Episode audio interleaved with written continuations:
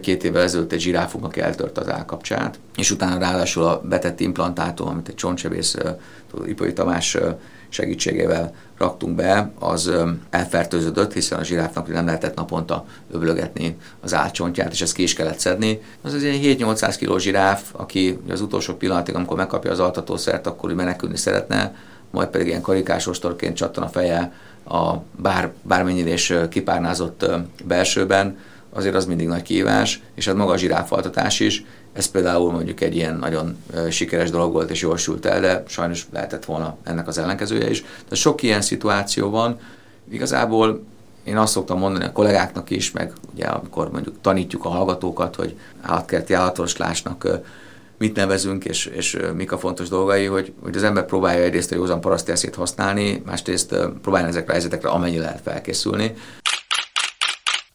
egy sérült parlagisast operált, mielőtt az interjúra érkezett. Azt mondja optimista, mert fiatal állatról van szó, pár hónap múlva talán visszakerülhet a természetbe. Nincs két egyforma napja, mindegyik tartogat valami új kihívást, és ezt varázslatosnak tartja, Dr. Sós Endre a Fővárosi Állatkert természetvédelmi és állategészségügyi igazgatója, vezető állatorvosa több mint 25 éve óvé az állatkert lakóinak egészségét.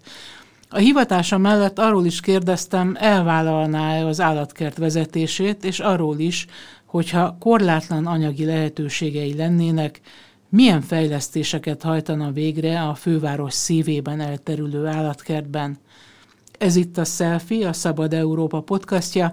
Én Fazekas Pálma vagyok, tartsanak velem! Azt uh, olvastam egy interjúban, hogy az állatkerti állatok nem szeretik az állatorvost.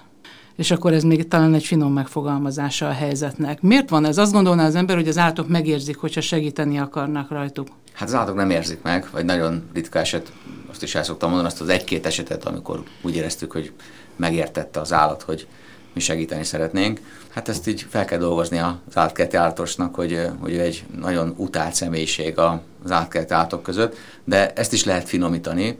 Inkább azt mondanám, hogy a legtöbb esetben az állat számára az állatoros az, az egy kellemetlen élmény, mert megszúrja, vért vesz belőle, esetleg altatópuskával elaltatja, szóval nem jó dolgok kötődnek hozzá, és ezért főleg az értelmesebb, intelligensebb állatok abszolút összekötik, sőt megtanítják. Ha végigmegyek az átkerbe, akkor mondjuk a mókusmajom csapat beri azt, és azt a hangot adja, ami az egész csapat felszalad a fa tetejére, vagy a, vagy a kifutónak egy távoli részébe. Úgyhogy ők tudják, és emiatt nem is szeretik, és aztán vannak persze nagyon intelligens állatok, akik meg azt is meg tudják különböztetni, amikor veszélyesek vagyunk, mert mondjuk egy altatópuskával vagy fúvócsival megyünk le, és valami rosszban sántikálunk, vagy pedig egyszerűen csak arra megyünk, és akkor inkább csak úgy figyelemmel követik a mozgásunkat. De egyébként erre is vannak praktikák, mert például, amikor emberszabású majmokat altatunk, akkor az új protokollunk, de hát a régieknél, akik már ezt, ezen túlestek is, ott már ez ez a hajó elment, az, hogy kapnak egy olyan szájon keresztüli gyógyszert, ami egy nagyon rövid idejű memóriakiesést okoz a számukra, és emiatt a, a következő alkalommal már nem feltétlenül emlékeznek, hogy mi ez a dolog a számukra. Viszont, ami jó hír, hogy az állatkerti állatfoslásban egyre inkább elterjedt az, hogy tréningezzük az állatokat, és a tréningezés során nagyon sok pozitív élmény éri őket. Ez egy pozitív megerősítésen alapuló tréning, és éppen ezért van az, hogy mondjuk az elefántokhoz minden nap lemegyünk tréningezni, de csak heti egyszer veszünk vért. Akkor ott van a másik hat alkalom, amikor az állatos végül is kedvesen megsimogatja az állatot, kedves szóval szól hozzá, mondjuk kezelés közben is kedvesen próbálunk az állatokhoz hozzászólni, csak ők ezt nem feltétlenül szeretik, és, és mondjuk megetetjük, tehát pozitív élmények kötődnek hozzánk, tehát nem feltétlenül rosszak vagyunk, de alapvetően az átkert állatos az nem egy népszerű személyiség az átkertben. Hogyan lett állatorvos, és mikor határozta el, hogy vadállatokkal foglalkozik, és nem akár a kontinensen, akár az országban őshonos állatokkal?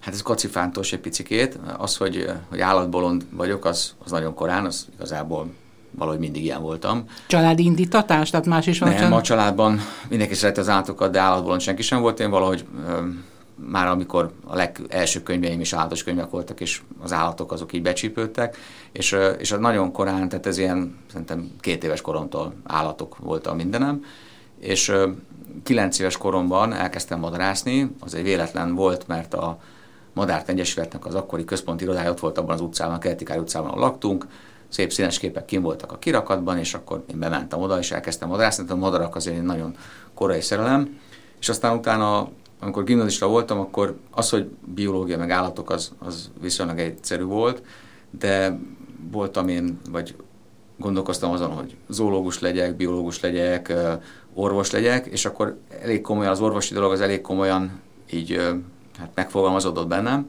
úgyhogy én felvételiztem is egyszer az orvosira, és hát azt kell mondjam, hogy hál' Istennek néhány ponttal lemaradtam, nagyon kevéssel, hajszáhíján, akkor az egy nagyon komoly feladat volt, gondolom most is az, csak akkor tudom, hogy az egyik legmagasabb pontszám itt a Budapesti Orvosi Egyetemre való bekerülés volt, és nagyon kevéssel maradtam le, és elkezdtem dolgozni részben ott, és akkor rájöttem, hogy nem biztos, hogy ezt akarom csinálni, de a gyógyítás érdekelt, és akkor valahogy összekombináltam, és amikor viszont összekombináltam, onnantól fogva az, hogy vadállatok, az, az első pillanattól fogva. Tehát ahogy elkezdtem az egyetemre járni, felvettek, ugye a következő felvételt már sikeret teljesítettem, annyi volt a nehezítés, hogy akkor még ugye az orvosi a biológia, fizika volt a felvételi, az állatorvosi a biológia, kémia, tehát a kémiát azt teljesen erről kell tanulni, de az szerencsére jól ment, és, és igazából a, az egyetem első szemeszterének az elején, szeptemberben az utcáról besétáltam az állatkertbe, és akkori állatorvosok nem, nem hajtottak el, hál' Istennek, és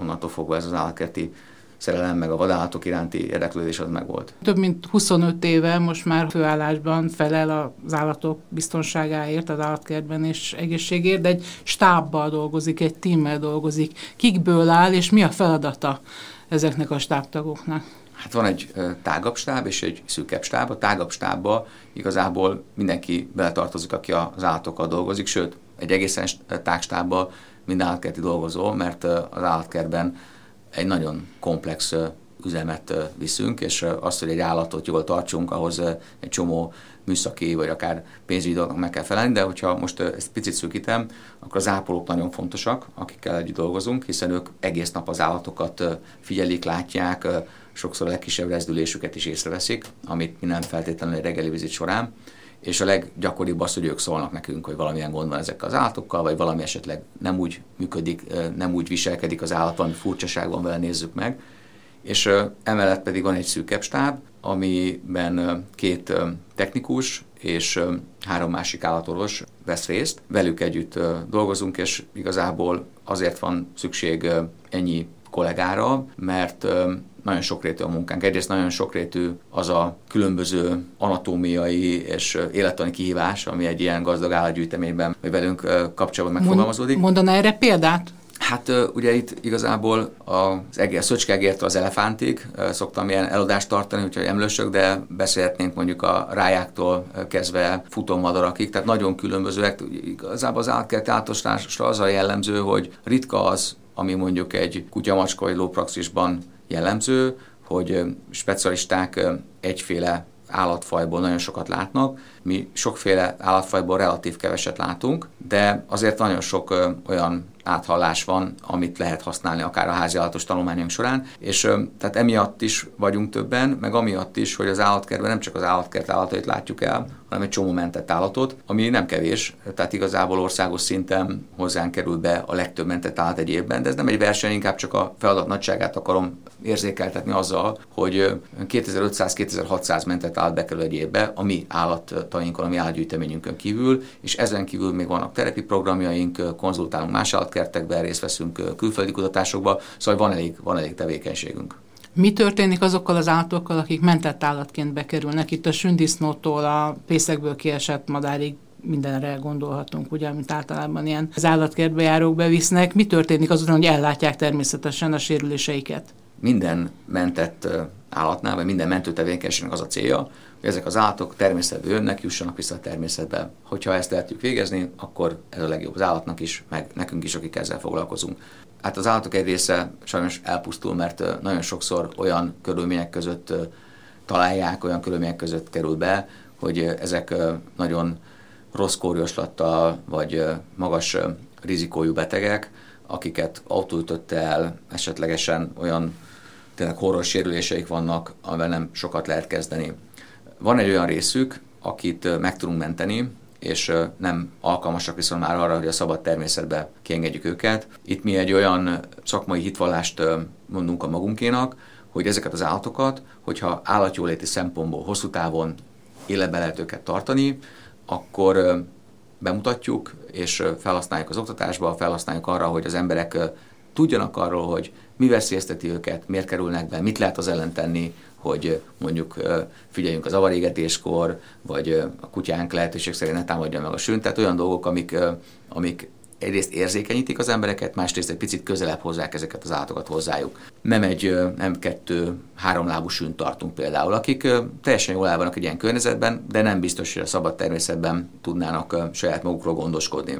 És akkor van egy olyan hányad is, sajnos, itt ebben a témában erről is beszélni kell, ahol az eutanáz az egyetlen megoldás. Tehát egy olyan madár, aminek mondjuk ragadozó madár, aminek csak egy lába van, és nincsen szárnya, és egy olyan áramütés érte, hogy csipkedi magát, és olyan fonákérzés alakult ki, vagy olyan gerincsérült mókus, ami mondjuk csak a hátsó lábai tudná húzni, tehát ezek az állatok nem méltó tudnának csak esetlegesen élbe lehetne őket tartani olyan szenvedések árán, ami állatkínzásnak minősülne. Ezeket az állatokat sajnos ki kell mondani, hogy ha olyan helyzet van, akkor eladhatjuk, de nem ez a fő cél. A fő cél az az, hogy visszajutassuk őket a természetbe. Ma például bekerült hozzánk egy 10 hetes parlagi sas a jásságból, aminek egy alkartörése van, és pontosabban tegnap délután került be, és a gyors állapot felmérés után, meg egy, egy olyan elsősegély után, ahol a szárnyat rögzítettük, az állatot utána egy picit és stabilizáltuk, folyadékot kapott,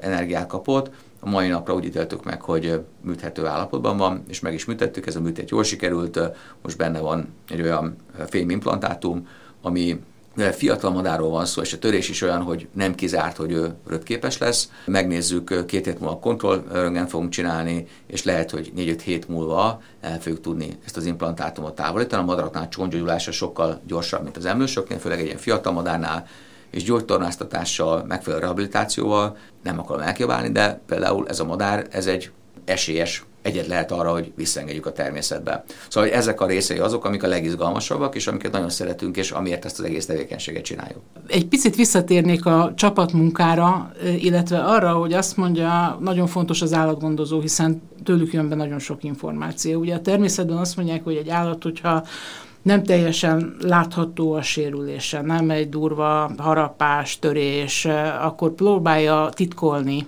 a betegségét, próbálja nem mutatni, hiszen az egyenlő a halállal tulajdonképpen kiderül, hogy ő egy gyengébb, betegebb példány.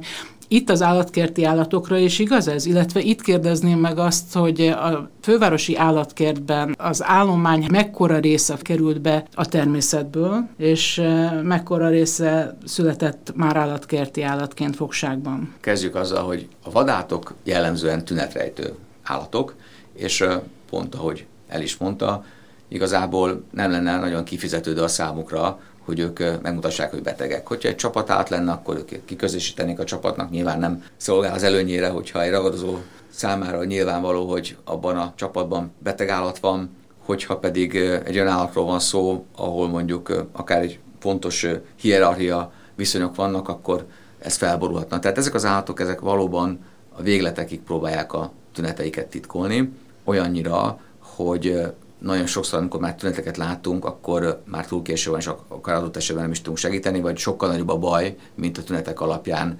gondolnánk. Ezek a tünetek is nagyon gyakran igazából semmit mondóak. Kicsit étvágytalan az állat, picikét inaktívabb, nem úgy mozog, ahogy, ahogy szokott. Tehát ezek miatt Igazából ezek az állatok, bár állatkertiek, ugyanúgy a fajra jellemző viselkedés mintákat hozzák. A másik dolog viszont, hogy a természetben nem figyelik őket ilyen intenzíven, és az ápolóink nagyon ismerik ezeket az állatokat. Közöttük személyiségek vannak, közöttük olyan állatok vannak, akik adott esetben máshogy reagálnak bizonyos dolgokra, de azok az ápolók, akik tényleg ezek az állatokkal sok időt töltenek, már apró dolgokat is észrevesznek. Vagy esetleg gyanús lesz a számukra valami, és szólnak nekünk, és akkor döntetünk arról, hogy igazából mondjuk nincsen semmi probléma, mert esetlegesen egy szaporodás időszakkal van összefüggésben, vagy egy meleg időjárással, vagy azt gondoljuk, hogy mégis lehet valami, és akkor egy nagy mondjuk egy nem együttműködő állatnál egy nagy kivizsgálásba belemegyünk, és altatunk, különböző diagnosztikai eszközöket használunk, vagy azt mondjuk, hogy a tünetek alapján valószínűleg nincsen nagy baj, és esetleg távgyógy kezelünk, és megfelelő minták begyűjtése nélkül nincsen lehetőség, mégis valamilyen gyógyszert adunk. Tehát ezek a lehetőségek, ezek tényleg egyedi elbírálást igényelnek. És a másik része, amiről beszélni kell, hogy nagyon sok állatunk sokkal hosszabb ideig él az állatkertben, mint a természetben. Emiatt olyan betegségekkel is meg kell küzdenünk, amelyek a természetben nem fordulnának elő, mert ott vagy nem találnak táplálékot, vagy egy ellenséges fajtás, vagy egy ragadozó már rég elfogyasztaná ezt az állatot. Tehát a legjobb példa ugye a szomorú hír, amit közétettünk, hogy a múlt héten el kellett altatnunk Niva nevű tigrisünket. Ebben az állatban még a szövettani vizsgálatok folyamatban vannak, és nem tudom ezért megmondani, hogy pontosan ez milyen típusú volt, de egy 12 kilós léptaganat volt ebben a kb. 130 kilós állatban, és igazából az utolsó egy hónapban lehetett látni, hogy az állat állapota romlik, és nagyjából az utolsó két-három nap volt, amikor már tényleg lehetett látni, hogy nagy a baj. És ebből az állatból, mivel idős volt, és az altatásnak magas kockázata lett volna, éber állapotban tudtunk vért venni, az állat trenírozva volt rá, amit egy fantasztikus ápolói csapatnak a, a munkájának az eredménye, hogy az állat gyakorlatilag kérésre a farkát kinyújtva a farkából tudunk vért venni, és például ezek a vérelemények sem mutattak nagy eltérést. Tehát ez igazából csak azt akartam érzékeltetni, hogy nem feltétlenül egyszerű megmondani egy ilyen állapotnak, hogy mi a baja. És a másik kérdés pedig, ami arról szól, hogy mennyi állat származik a természetből, és mennyi állat állatkertből, azt kell, hogy mondjam, hogy gyakorlatilag semmelyik sem származik a természetből. Hál' Istennek már túl vagyunk azon a korszakon, amikor az állatkertek azok kimentek és begyűjtötték ezeket az állatokat. Mondjuk ez lehet, hogy száz évvel ezelőtt így volt, de manapság szigorú tenyészprogramok vannak, szigorú etikai szabályok, és ezek az állatok, ezek fajvédelmi programként szerepelnek az állatkertekben, és az állatkertek azok hozzájárulnak ahhoz, hogy egy-egy ilyen állatfajnak a megmentéséért valamit tehessünk. Néha persze előfordul, hogy a szabad természetből kerül be egy-egy állat. Ennek vagy olyan oka van, hogy mondjuk valamilyen sérült állat például bekerül, mondjuk egy, hogyha egy, egy hazai őshonos fajról beszélünk, nem visszaengedhető, és akkor megpróbálunk ezekkel az állatokkal valamit kezdeni. Például a Margit-szigeti gólyáink, akik sérült gólyák, és nem tudnának elrepülni. Ők minden évben idén három fészekaj volt, az egyik a záptojások voltak, de a másik kettőből a kisgolyák azok lekerültek a hortobágyra, és ott ők már, ha minden jól megy, akkor idén elrepülnek Afrikába, ott egy ilyen fokozatos visszaszoktatás során végül is visszakerülnek a természetbe. Ugye lehet olyan ok, amikor úgy kerül be hozzánk valamilyen állat a szabad természetből, hogy lefoglalják vele csempész állatként, és nyilván ezek az állatok nem feltétlenül kelletnek vissza a szabad természetbe, akkor megint egy, egy vadonból való bejutás van. És egy másik nagyon ritka eset, de ez tényleg különleges, amikor valamilyen olyan tenyészprogramra van szükség, hogy a, az alapító egyedeket a szabad természetből kell befogni.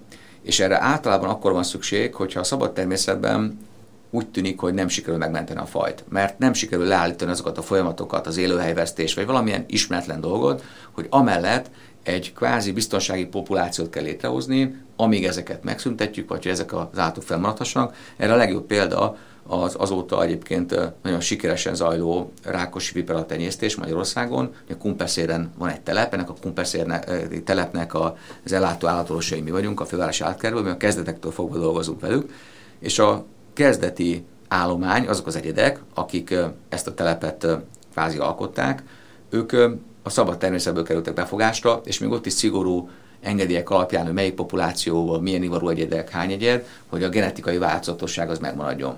Nagyon sok nemzetközi kapcsolata van a fővárosi állatkertnek. Nyilván van összehasonlítási alapja, hogyha egy rangsort kellene felállítani, akár mondjuk egy európai rangsort, akkor hova tenni a fővárosi állatkertet? Ilyen hivatalos rangsor nincsen. Én remélem, hogy az élbolyban vagyunk, és ez a Sheridan lista, ami végül is egy nem hivatalos lista, ez is bennünket nagyon előkelő helyre tesz én azt gondolom, hogy vannak olyan területek, ahol mindenképpen fejlesztenünk kell, és vannak olyan területek, ahol talán minket követhetnek, vagy láthatnak.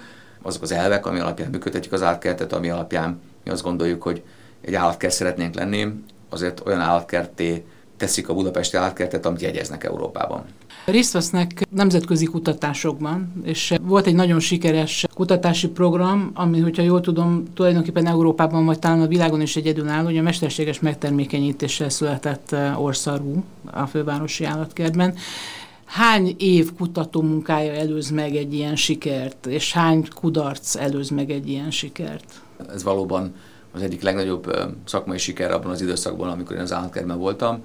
A az orszarvúakkal, ugye a szélesztály orszarvúakkal az a helyzet, hogy abban az időben, amikor ezt elkezdtük, ez 2001 egyébként, 2001 szeptemberre, akkor még nem volt fenntartható az átkerti populáció, és láthatóan csökkent az állománynak a száma, és Dél-Afrikából ott vannak olyan helyek, olyan farmok, ahol ezeket az orszarvakat szaporítják, és onnan időnként importokkal, teljesen legális importokkal tűnt úgy, hogy ez a az országú populáció ez fenntartható, de ez valójában nem volt az, és ezt felismerték, és egy szaporodásbiológus csoport, kutatócsoport, akik egyébként mind a mai napig szoros szakmai kapcsolatban állunk, ez egy német berlini csoport, velük kezdtük el dolgozni, ők Európában máshol is dolgoztak, és az első kérdés az az volt, hogy a mi állataink, amik korban még a határán voltak, hogy ők szaporodhassanak, miért nem szaporodnak, felmérjük őket. Ezt sok helyen elvégezték Európában, és nálunk is kiderült, hogy vannak olyan problémák, amelyeket orvosolnunk kell, és ez egy versenyfutás volt az idővel. Azért, mert hogyha egy orszarú nőstény egy bizonyos ideig nem vemhesül, akkor már túl késő lesz, olyan visszafordíthatatlan elváltozások alakulnak ki, viszont ha vemesül, akkor gyakorlatilag, mint hogyha visszatekertük volna az órát. És 2001-ben elkezdtük ezt a munkát, számos, most nem tudok pontos számot mondani, vizsgálat volt, a kezeléseket ellenőriztük, termékenyítések, eljutottunk abba a stádiumba, hogy termékenyítésre alkalmas volt a nőstény, de valahogy mégsem fogant meg, és 2004-ben azt beszéltük meg a németekkel, hogy mivel idősödik az állat, ezek az elváltozások, ezek romlanak, egy utolsó esélyt adunk. És hát egy csoda történt, mert az állat vemesült. 2005. szeptemberében megellett, de az egy halvállés volt. Az volt egyébként igazából az egyik első, emlékeim szerint talán az első teljes terminusú vemesség, bár halvelléssel is talán a harmadik sikeres mesterséges termékenyítés, de a lényeg az, hogy ez megnyitotta az utat a további kutatásokhoz, és egyébként nem titkolt cél volt, hogy egy időben az azóta sajnos a vadonban kipusztult északi szélesszájú orszarvú nál felhasználják ezeket a kutatási eredményeket. Utána a 2005-ös halvelés után ismét felmesült Lulu, és 2007. januárjában megszületett, megszületett Nati, Nati Lajla, ugye két neve van, aki hát mind a mai napig ott van Budapesti átkedves, ő a világ első mesterséges termékítésből származó orszarvú, majd pedig, mivel őt nem nevelt az anyja, ez nem szándékos dolog volt, és részben olyan hibák is voltak, amik most már hibáknak látjuk a mi tapasztalatlanságunknak az egész csapatnak, hiszen soha nem voltunk ilyen szituációban, hogy olvasni tudjuk, hogy egy orszarvú anyának mit kell csinálni egy tapasztalatlan orszarvú anyának a borjával.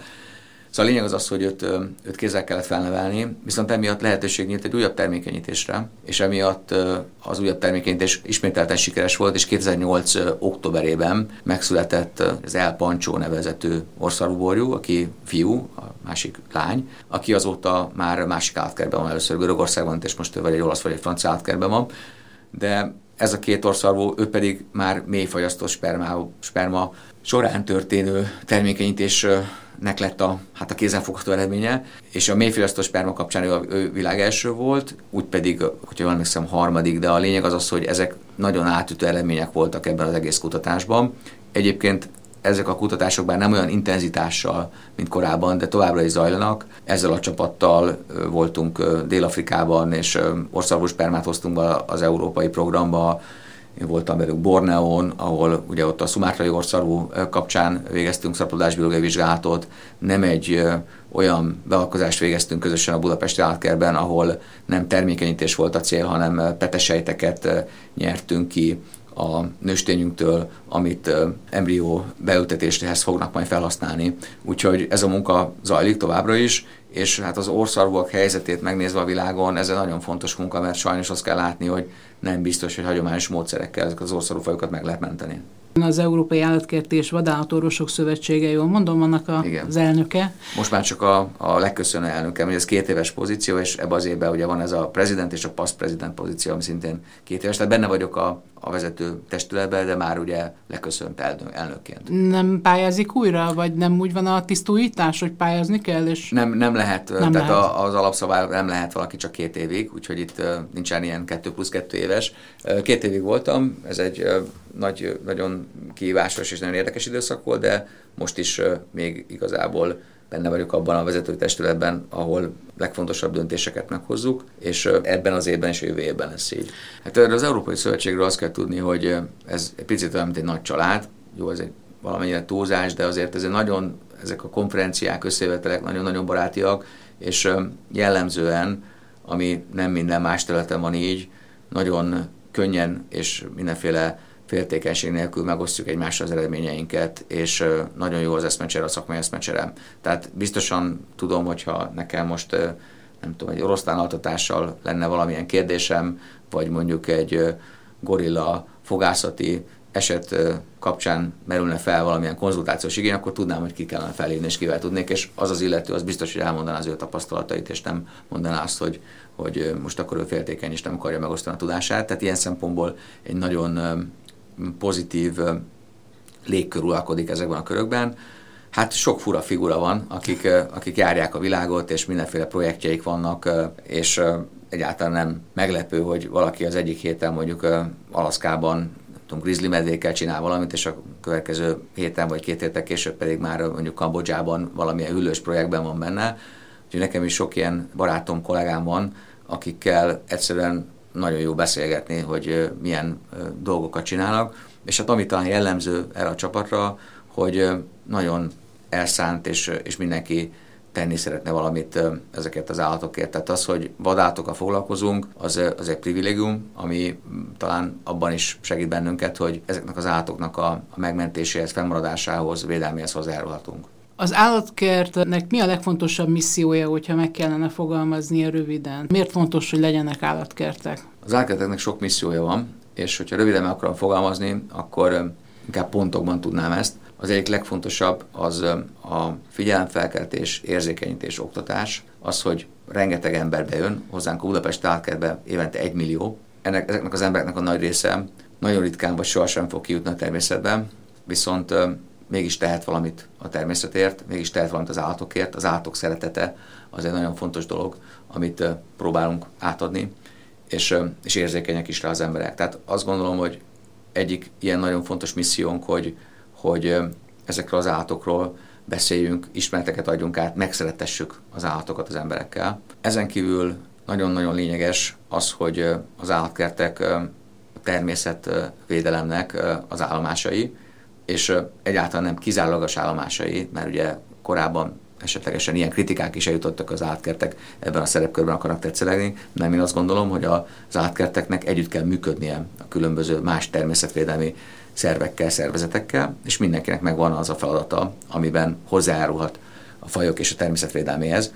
Például az oktatás mellett avval is, hogy mondjuk ritka fajoknak a genetikai megőrzése, az, ami nálunk zajlik, illetve vannak olyan szakembereink, akik lehetnek biológusok, állatorvosok, állatápolók, akiknek egy nagyon-nagyon nagy erőssége van az állatokkal való közvetlen munka. Jó néhány terapi programban én is benne vagyok, és azt látom, hogy mi állatkertesek erősek vagyunk abba, amikor az állatokkal valamit csinálni kell, hiszen ez a napi munkánknak a része. És ezzel hozzá tudunk járulni kvázi technikai dolgokkal is egy-egy ilyen programnak a sikeres lebonyolításához. És akkor emellett még érdemes a kutatásról is beszélni, mert olyan dolgok is lehetővé válnak egy állatkertbe, amik adott esetben szintén a természetvédelmet szolgálhatják, vagy egyáltalán azt a tudást, amit arról a fajról megszerzünk. Egy állatkertben mondjuk könnyebben lehet szaporodásbiológiai kutatásokat végezni, könnyebben lehet bizonyos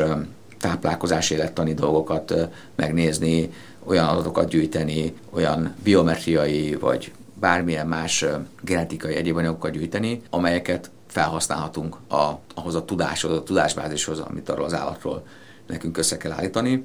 És például erre is mondjuk csak egy nagyon rövid gyakorlati példa, hogy a terepi kutatásokban, biológiában eléggé gyakori dolog az, hogy rádiotelemetriát használnak, és a rádiotelemetria az segíti a kutatókat abban, hogy megtudjanak arra az állatról csomó információt, hogy mekkora területet használ, merre vonul, mondjuk egy hüllőnél, hogy a telelési szokásairól, egyéb dolgokról. Például egy állatkert az remek hely lehet arra, hogyha egy ilyen telemetriás eszközt be akarunk egy állatba ültetni, vagy rá akarunk tenni, akkor megnézzük, hogy gondja van-e azzal, és nem egyszer előfordult a Budapesti állatkertbe is, hogy madarakra, mondjuk fakókesejűre, vagy ugye a Rákosvipránál csináljuk ezt terepi körülmények között, de előtte más fajoknál, ugye ott egy sebészi telemetriás adóbeültetés van, megnézzük, hogy ezek az állatok, ezek hosszú távon egy ilyen eszközzel mit csinálnak, tudnak rendesen emészteni, lesz-e probléma a vedlésükkel, zavarja el mondjuk a tollazatnak az ápolását, és hogyha ezek állatkerti körülmények között jónak bizonyulnak, akkor utána ezt ki lehet a terepen is próbálni. Milyen anyagi háttér áll a rendelkezésükre ahhoz, hogy megvalósítsák mindezt a sokrétű munkát, amiben éppen most benne vannak, hogyha több pénz állna a rendelkezésére, akkor miben fejlesztene? Hát, hogyha több pénzünk lenne, akkor nyilván az állatkerül is egy csomó mindent kell fejleszteni. Tehát tudjuk azt, hogy vannak gyenge pontjaink, és ezeket ki kell javítani. Vagy például? Hát minden állatkertben vannak gyenge pontok, mondjuk például bár minden jogszabályi körülménynek megfelelünk, mondjuk a nagymacskás területeink, ezek közel 20 évvel ezelőtt kerültek fejlesztésre. Konkrét elképzeléseink vannak, hogy ezt hogyan szeretnénk tovább fejleszteni. Egy nagyon szép fejlesztés zajlik jelenleg, például a Veszprém átkerben hasonló jelleggel gondolkozunk mi is. Ezekre komoly anyagi forrásokat kell, kell ráadozni, de amellett ugye egy csomó olyan dolgot végzünk, ami igazából nem alapfeladatunk. Tehát az, hogy mondjuk ennyi mentett állatot elássunk, ez egy állami feladat. Az, hogy, hogy ennyiféle természetfélelem programban benne legyünk, ezt azért tesszük, mert, mert hiszünk benne, és olyan forrásokat próbálunk erre átirányítani, amit nem feltétlenül kell oda tenni. Tehát az mindenképpen elvárási átkertel szemben, modern átkertel szemben, hogy természetesen programokat, programokat támogassa, esetleg részt vegyen. A Budapest átkert nem kevés ilyenben vesz részt, igazából az ég a csillagos határ, tehát én azt gondolom, hogy ezekben is további fejlesztéseket lehetne csinálni, ami egy picikét más a budapesti átkert kapcsán mondjuk egy nagy nyugat-európai átkerthez képest, hogy sokkal kevésbé vagyunk jelen mondjuk exotikus tájakon. Mi azt gondoljuk, hogy van elég teendőnk itt a Kárpát-medencében is, és a hazai fajokkal, és emiatt is azt gondolom, hogy kivételesen jó kapcsolataink vannak a hazai természetvédő szervekkel. Viszont azért felelősséggel tartozunk azon fajok iránt is, ahol szükség van erre a segítségre. Tehát például mondjuk a, komodói baránusz, ami egy nagyon értékes faja a gyűjteményünknek, ott hozzájárulunk ahhoz a természetesen programhoz anyagilag, amit a Forrás szigetén ennek, ennek a fajnak a megmentésére egy ottani szervezet az Európai Program segítségével támogat. Vagy ugyanezt elmondhatnám a kispandákra is, tehát egy csomó olyan program van, hogy mégis azért ott vagyunk mondjuk Nepálban, Indiában vagy, vagy Indonéziában, de ezek egy nagyobb erőfeszítésnek a részei, és vannak Magyarországon olyan programok, amiben viszont mi vagyunk mondjuk állatkerti részről a főszereplők. De ha több anyagi keretünk lenne, akkor azért egy csomó olyan terület van az átkertben, ahol bizonyára nagyon nagy fejlesztésekre van szükség, vagy, vagy esetlegesen hiányzó forrásokra. Nem kerülgetem, a biodom ugye az egyik ilyen téma, ahol bizonyára ezt mindenki ismeri a sajtóból, hogy itt azért komoly összegekre van szükség, hogy befejezzük. Mi azt gondoljuk, hogy ez egy olyan létesítmény lehet majd, ami szintén ezekhez a tevékenységekhez hozzájárul, és olyan állatokat tudunk ott bemutatni, tartani, bizonyos állatokat átköltöztetni a jelenlegi állatkertből, amiben nem csak sokkal jobb körülményeket teremtünk a számukra, hanem hozzájárulhatunk az állatkertek fajmegőrző szerepéhez. És hát a történeti állatkertben is számos ilyen létesítmény van, azért az, azt gondolom, hogy látszik, hogy a, az elmúlt 30 évben számos ilyen fejlesztés zajlott le a történeti állatkertben, tehát nincs megállás. Ugye azt szokták mondani, hogy minden állatkertben, a legjobb és legtökéletesebb állatkertekben is van egy olyan pont és egy olyan leggyengébb kifutó, amin lehet valamit javítani, ez nálunk is így van, és azt is szokták mondani, hogy ezek az átkerti fejlesztések, ezek nagy vonalakban, mondjuk egy kifutó fejlesztése, az 10-15 évre szól, és 10-15 év után érdemes elgondolkozni, hogy lehet továbbfejleszteni. Hát én azért sok olyan kifutót fel tudnék sorolni a Budapest átkerbe, ahol már ez a fejlesztés jóval 10-15 évvel ezelőtt történt. És mondom, vannak gyengébb és, és, és kevésbé gyenge, vagy kifejezetten jó pontjaink is. Az biztos, hogy minden jogszabályi keretnek megfelelünk, de mi nem a jogszabályi kereteket nézzük, hanem egy olyan mércét állítunk, amit mindig magasabbra próbálunk strófolni mennyire korlátozza lehetőségeiket a, a területi korlátoltság. Az, hogy ott van az állatkert, ahol van, és mindenki imádja, hiszen nagyon fontos, és tulajdonképpen 365 napon át látogatható egy évben egy szuper hely, de mégis szinte lehet mondani, hogy kinőtte már. Abszolút, tehát ugye a, a terület az egy legnagyobb érték. Ezért gondolom azt, hogy hosszabb távon, ugye annyi a feladat, hogy itt most én lehet, hogy 54 feladatot el tudnék mondani, tehát hosszabb távon abban is érdemes gondolkodni, és ez nem egy új gondolat, mert ez már évtizedek ezelőtt felmerült, hogy sok más városi átkerthez hasonlóan legyen egy olyan ikerintézmény Budapest közeli vonzás körzetében, ahova az igazán nagy testi fajokat, vagy azok egy részét, mert ugye itt is azért a látogatók, ezt is el kell mondani, sokszor miatt a látványos állatok miatt jönnek be, és szóval ezeknek a részét el lehet költöztetni. Tehát ugye erre van példa mondjuk London és Whipsnade, vagy Antwerpen és Plankendale-nek a vonatkozásában, de ezekben az átkertekben is azért sok karizmatikus faj bemaradt a városi átkertben, csak kevesebb, és sok nagy testű faj kiköltözött. Ez lenne az ideális megoldás, de most én azt gondolom, hogy első fázisban rendbe kéne hozni a, azokat az elmaradt fejlesztéseket, amelyek hát a levegőben lógnak, és nagyon sok minden teendő van a, a Budapesti átkerben is. Egyébként a, ugye felmerült a kérdés, hogy miért akarunk több látogatót, és miért fontos az, hogy olyan fajok legyenek, amik a látogatókat bevonzák. Hát pont azért, amit az előbb elmondtam, hogyha nincsenek bevételeink, és a nagyon nagyban, nagyon nagy részben a látogatóinkból élünk, akiket tisztelünk és szeretünk, de szükségünk van arra, hogy a belépőjegyekből befolyó bevételt, azt egyrészt az állataink megfelelő professzionális tartására költsük, és azokra a tevékenységekre, amik nem feltétlenül látszódnak. Tehát akkor tudunk mondjuk természetvédelmet csinálni, akkor tudunk olyan terepi programokon részt venni, ahol kint a terepen segítünk ezeknek az állatoknak, hogyha vannak olyan bevételeink, amiket erre tudunk fordítani a covidos időszak, illetve az, hogy megdágult az energia, az mennyire hozta nehéz helyzetbe az állatkertet? Nyilván elmaradt sok látogató, így a bevételek is csappantak. Hogyan tudnak megvirkózni ezekkel? Hát nagyon nehéz helyzetbe hozta az állatkertet, és általában az állatkerti szakmát Magyarországon, de azt látom, hogy ebből szerencsére kilábolóban vagyunk. Az a lényeg, hogy én azt szoktam mondani, hogy előre próbálunk menekülni, tehát próbálunk olyan szolgáltatást és olyan élmény nyújtani a látogatóinknak, ami miatt azt gondolják, hogy érdemes érni az átkerbe. Ugye emiatt megújítottuk a jár struktúránkat, a béles struktúránkat, ami egyébként úgy tűnik, hogy megfelelő fülekre és lábakra talált, mert az emberek továbbra is jönnek, és, és jók a látogatottsági adatunk, adataink ebben az évben. És ami még egy fontos dolog, hogy az állatkert azokon dolgokon kívül, amiket elmondtam, egy közösségi tér is. Tehát rengeteg olyan esemény, olyan rendezvény van nálunk, akár a most zajló zótábortól kezdve más nagy rendezvényeken át, ahol az emberek tényleg szeretnek eljönni, és azt gondolom, hogy, hogy Budapestnek az egyik büszkesége kell legyen a Budapest átkert, nem csak az 1866-os alapítása és a gyönyörű épületei miatt, hanem, hanem amiatt is, mert, mert ilyen gazdag gyűjteménnyel, ilyen divers programokkal kevés intézmény büszkekedhet. Amikor az interjúra hívtam, akkor egy sajtótájékoztató volt az állatkertben, ott találkoztunk, egy magánadományozó több mint 120 millió forintot hagyott nemrég az állatkert alapítványára. Az örökhagyó a papagájok nagy barátja volt, az állatkerti alapítvány ezért úgy döntött, hogy a pénzből az arapapagájok röpdéjét újítják fel.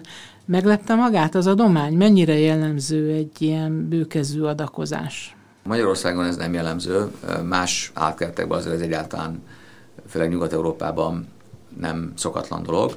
Egyrészt nagyon köszönjük, hogy ezt az alapítvány a számunkra, illetve a, aki ezt az örökséget ránk hagyta, lehetővé tette az állataink számára.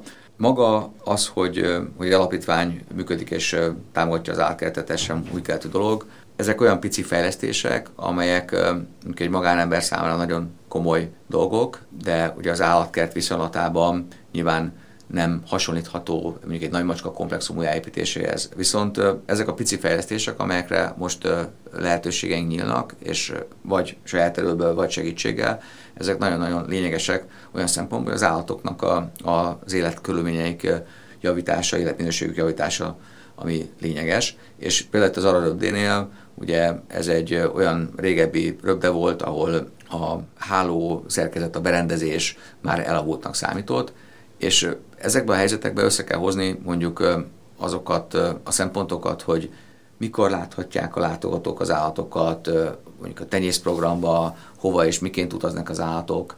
És itt nyílt egy olyan kis ablak, időablak, amikor azt gondoltuk, hogy állataink elmennek Németországba, részben azért, hogy majd új pár visszajöhessen, azt a röbdét azt fel kell újítani, és nem tartható tovább ez az állapot. Itt tényleg fontos volt, hogy egy nemzetközi együttműködés keretében épült meg ez a röbde, és hát nyilván nem egy új elefántház, vagy nem egy új hatalmas nagy varázshegyi bemutató, de mégis mindig nagyon jó egy ilyesmit, ilyesmit átadni, és ilyen kis apró projektekből egy csomó minden van, amit a közeljövőben remélhetőleg megnyílik majd. Szeretnénk a, a gombatkifutónkat nagyobbá tenni, ugye megnyílt nemrég sokáig be volt zárva a Vízpart Életháza, ahol picike kis javítások, javításokkal mégis olyan állapotba hoztuk, hogy megnyílhatott, és dolgozunk még néhány olyan projekten, amelyek apróságnak tűnnek ugyan, de azért sok embernek sok munkája van benne, és hát ez is talán fenntartja az állandó érdeklődést az átkert iránt, hogy, hogy az emberek visszajönnek, és azt gondolják, hogy hát itt mindig valami van. Én, aki már ugye régóta dolgozom az átkertben, én azért is szeretek ott dolgozni, mert minden nap valami jó dolog történik, valami olyan érdekes szakmai kihívás, ami, ami az előtte lévő 20 valány évben nem történt. Úgyhogy ez, ez úgy izgatottan, izgatottá teszi az embert, hogy egy olyan helyen dolgozhat, egy olyan ügyért dolgozhat, ami, amit fontosnak tart. Biztos unja már ezt a kérdést, de hogyha ilyen legeket kellene említeni, akkor mi volt a, a legnagyobb kihívás állatorvosként mondjuk az elmúlt 25 évben? Akár operáció, akár megszervezni valamit, amit nem lehetett egyedül a saját eszközparkból, a saját tudásból elvégezni? Hát sok ilyen van, és ezt tényleg meg szokták kérdezni. Ugye egyrészt mindig az a legnehezebb, amiben éppen benne vagyunk. Ma mondjuk nehéz volt a parlagisasnál a két törvéget összehozni, hogy utána az implantátumot beletegyük, és akkor éppen úgy éreztem, hogy ez a legnehezebb, de sikerült viszont hát vannak persze különleges helyzetek. Ugye különleges helyzet lehet egy olyan dologból, amikor valami nagyon rizikós altatás van, vagy valami nagyon olyan, olyan bealakás, hogy még nem csináltuk, de meg kell csinálni. Ugye számos ilyen volt az elmúlt időszakban, amit sikeres dolog volt, és, és tényleg ilyen szempontból nagy kívás volt, mert gyorsan kellett, ugye az a, volt két évvel ezelőtt egy zsiráfunk, aki eltört az állkapcsát, és utána ráadásul a betett implantátum, amit egy csontsebész, Ipoi Tamás segítségével raktunk be, az elfertőződött, hiszen a zsiráfnak nem lehetett naponta öblögetni az átcsontját, és ezt ki is kellett szedni. Az az egy 7-800 kg zsiráf, aki az utolsó pillanatig, amikor megkapja az altatószert, akkor menekülni szeretne, majd pedig ilyen karikás ostorként csattan a feje a bár, bármennyire is kipárnázott belsőben, azért az mindig nagy kívás, és hát maga a zsiráfaltatás is, ez például mondjuk egy ilyen nagyon sikeres dolog volt, és jól el, de sajnos lehetett volna ennek az ellenkezője is. De sok ilyen szituáció van. Igazából én azt szoktam mondani a kollégáknak is, meg ugye amikor mondjuk tanítjuk a hallgatókat, hogy állatkerti állatorvoslásnak mit nevezünk, és, és mik a fontos dolgai, hogy, hogy az ember próbálja egyrészt a józan parasztjászét használni, másrészt próbálja ezekre a helyzetekre amennyi lehet felkészülni. De szakmai sikerek, ugye beszéltünk az országú programról is, ezek tényleg olyan, hát azt mondom, hogy életre szóló sikerek, de azt gondolom, hogy eléggé nagy dolog volt így a, csak a közelmúlt eseményeit, együttműködünk hazai nemzeti parkokkal, más olyan programokkal, hogy 2016-17-ben összesen 30 Psevalszki lovat szállítottunk el Oroszországba egy ottani olyan új vadlórezervátum a Hortobágyról, és az altatásokat mi végeztük a szállításon, ott voltunk, ugye ez egy kargórepülőgéppel történt. Ezek mind olyan izgalmas dolgok, amik lehet, hogy soha többé nem lesznek az életünkben, és mind utána hát nagyon kellemes élményként jönnek elő, és vannak sajnos kudarcok is, erről is beszélni kell, amikor az ember minden megpróbál, és minden a lehető legjobb tudása szerint csinál, de, de nem sikerül mondjuk egy állatnak az életét megmenteni, vagy, vagy valamilyen olyan baleset történik. Szerencsére nem sok ilyen van, de ilyenek is vannak az ember életében. Szóval azt gondolom, hogy megfelelő alázattal kell ezekhez a dolgokhoz hozzáállni, beszélni kell, mindenkitől lehet tanulni, tanulni kell a saját, és, és hát szerencsében inkább a másoknak a hibáiból, és érdemes, ha lehetőségünk van, akkor körbe kérdezni, hogy, hogy mi történik, ami mondjuk a legutolsó néhány hónapban történt, ott sok minden történt, ami most még így hirtelen eszembe jut, ugye ez az elefánt herpes történet, hogy itt az idejében sikerült megmentenünk Samut, a fiatal elefántbikánkat, de azért azt is hozzá kell tenni, hogy ott azért nagyon sok szempontból nincsenek véletlenek, mert az, hogy sikeresek voltunk, annak nagyon-nagyon komoly alapját képzi az, hogy egy csapatmunkában egy olyan monitoring program van, hogy mi heti rendszerséggel vért veszünk az elefántoktól, és tréningezünk velük, amit meg már évek óta csinálunk. Tehát, hogyha ezek a dolgok, ezek az egymást épülő dolgok nincsenek meg, akkor nagyon nehéz ilyen szakmai sikerekről beszélni. Hogyan tudnak egy képalkotó vizsgálatot például elvégezni egy ekkora állaton? Gondolom a műtéti beavatkozások helyben történnek, hiszen nem tudják műtőbe bevinni akár a zsiráfot, akár az elefántot, de ha röngen kell, akkor mit csinálnak? A műtéti beavatkozások és a beavatkozásoknak a helye az nagyjából egy ilyen 250 kilós határ, és a mozgathatóság mhm. az, hogy többet nyerünk, veszítünk azzal, hogy mozgatjuk az állatot idő, eltolódás van abban, ugye egy beavatkozásnak a hossza is nagyon fontos rizikótényező lehet. Tehát 250 kg felett biztos, hogy mindent az állatnak a helyén kell csinálni, alatta lehet, hogy bemozgatjuk a műtőbe, és az álkórházban, még egy jól felszerelt álkórház, tehát ott volt már gorilla, tigris, stb. ezek, ezek bemehetnek, de biztosan nem volt mondjuk nagyméretű zsiráf. A képalkotó vizsgálatoknál, hát ott a röngenünk a szerencsére mobil röngen, tehát az mondjuk a, az úgy történik, hogy bekerül az implantátum a zsiráfnak a zákapcsába, és ott a helyszínen meg tudjuk nézni, hogy akkor az jó helyen van-e vagy sem. Tehát ilyen szempontból azzal előrébb vagyunk és hát vannak olyan képalkotó vizsgálatok, amiket sajnos még nem tudunk hordozni, és nekünk kell vinni az állatot, de ott is a súly az egy komoly, komoly határ, mert mondjuk MR vizsgálatot nem tudunk végezni az átkerbe, de van olyan kollega, akivel együttműködünk, és vittünk már ki MR vizsgálatra morgazellát is, aki csak 45-50 kiló, és belefért a szerkezetbe, de felmerült az, hogy hogy vigyük ki a 180 kilós gorillát korábban, amikor agyvérzése volt néhány évvel ezelőtt, őt nem tudtuk kivenni, mert nem volt olyan gép, ami belefért volna. Úgyhogy, úgyhogy ilyen szempontból a képalkotó vizsgálatok az, az biztos, hogy kihívás jelent, de ultrahangot, ugye ez is egy hordozható készülék, mobil röntgenkészülékkel oda tudunk menni ezekhez az állatokhoz, tehát egy csomó mindent meg tudunk csinálni, olyan laborgépeink vannak az átkerbe, hogy bizonyos dolgokat ott rögtön ki tudunk elemezni, de valamit meg sajnos nem a méretbeli korlátok miatt.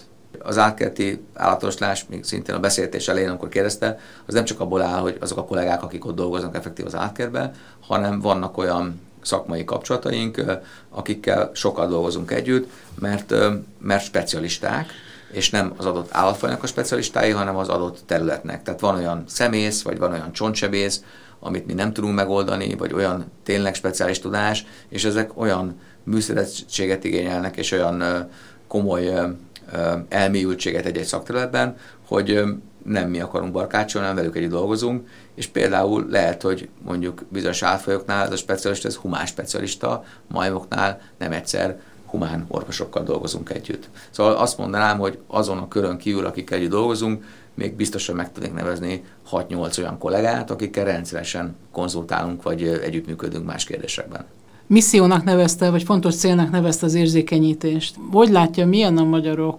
fegyelmezettsége az állattartás terén? Mennyire elhivatottak, mennyire felelőtlenek? Ezt azért kérdezem, mert sok állatmenhelyel beszélgettünk akkor, amikor véget ért a Covid, és nagyon sok állatot, amit a járvány elején örökbe fogadtak, vagy elvittek, vagy megvettek, hát elvitték hozzájuk. Van, ahol Covid kutyaként emlegetik ezeket. Biztos, hogy van egy réteg is, és biztos, hogy nagyon sokan nem gondolnak megfelelően bele, hogyha állatot szeretnek be, vagy egyáltalán nem is foglalkoznak ezzel a kérdéssel. Én azért azt látom, hogy azt érzékelem, hogy ebben talán van egy javuló tendencia. Egyrészt a, az emberek szeretik az állatkertet, szeretik az állatokat, tehát hogy azért a, a látogatóink 99% aki bejön, ők állatbarátok. Vannak persze negatív példák is, és vannak olyan szörnyű esetek, amikor egy-egy állatunknak valami baj esett a az elmúlt években, de ez ritka és kirívó. Amit látok, hogy, hogy elég jó a törvényi szabályzottság Magyarországon, ugye van állatvédelemről törvény, benne vagyunk olyan nemzetközi egyezményekbe, amely ezt elég jól leszabályozza, van veszélyes állatokról szóló törvény, nem lehet akármit csak úgy tartani. Tehát ezzel szerintem eléggé jó helyen vagyunk, akár nemzetközi viszonylatban is. Azt is látom, hogy kevesebb azért az a, az illegális állat, ami a mi látókörünkbe kerül. Akár Van egyébként nagy macska, vagy, vagy hasonló? Egyre kevésbé, tehát nem nagyon jellemző. Ami inkább jellemző, hüllők elsősorban, esetleg madarak, de veszélyes állatok, ugye ennek a jogszabályi háttere sokat szigorodott Magyarországon, mm. ezek nem jellemzőek.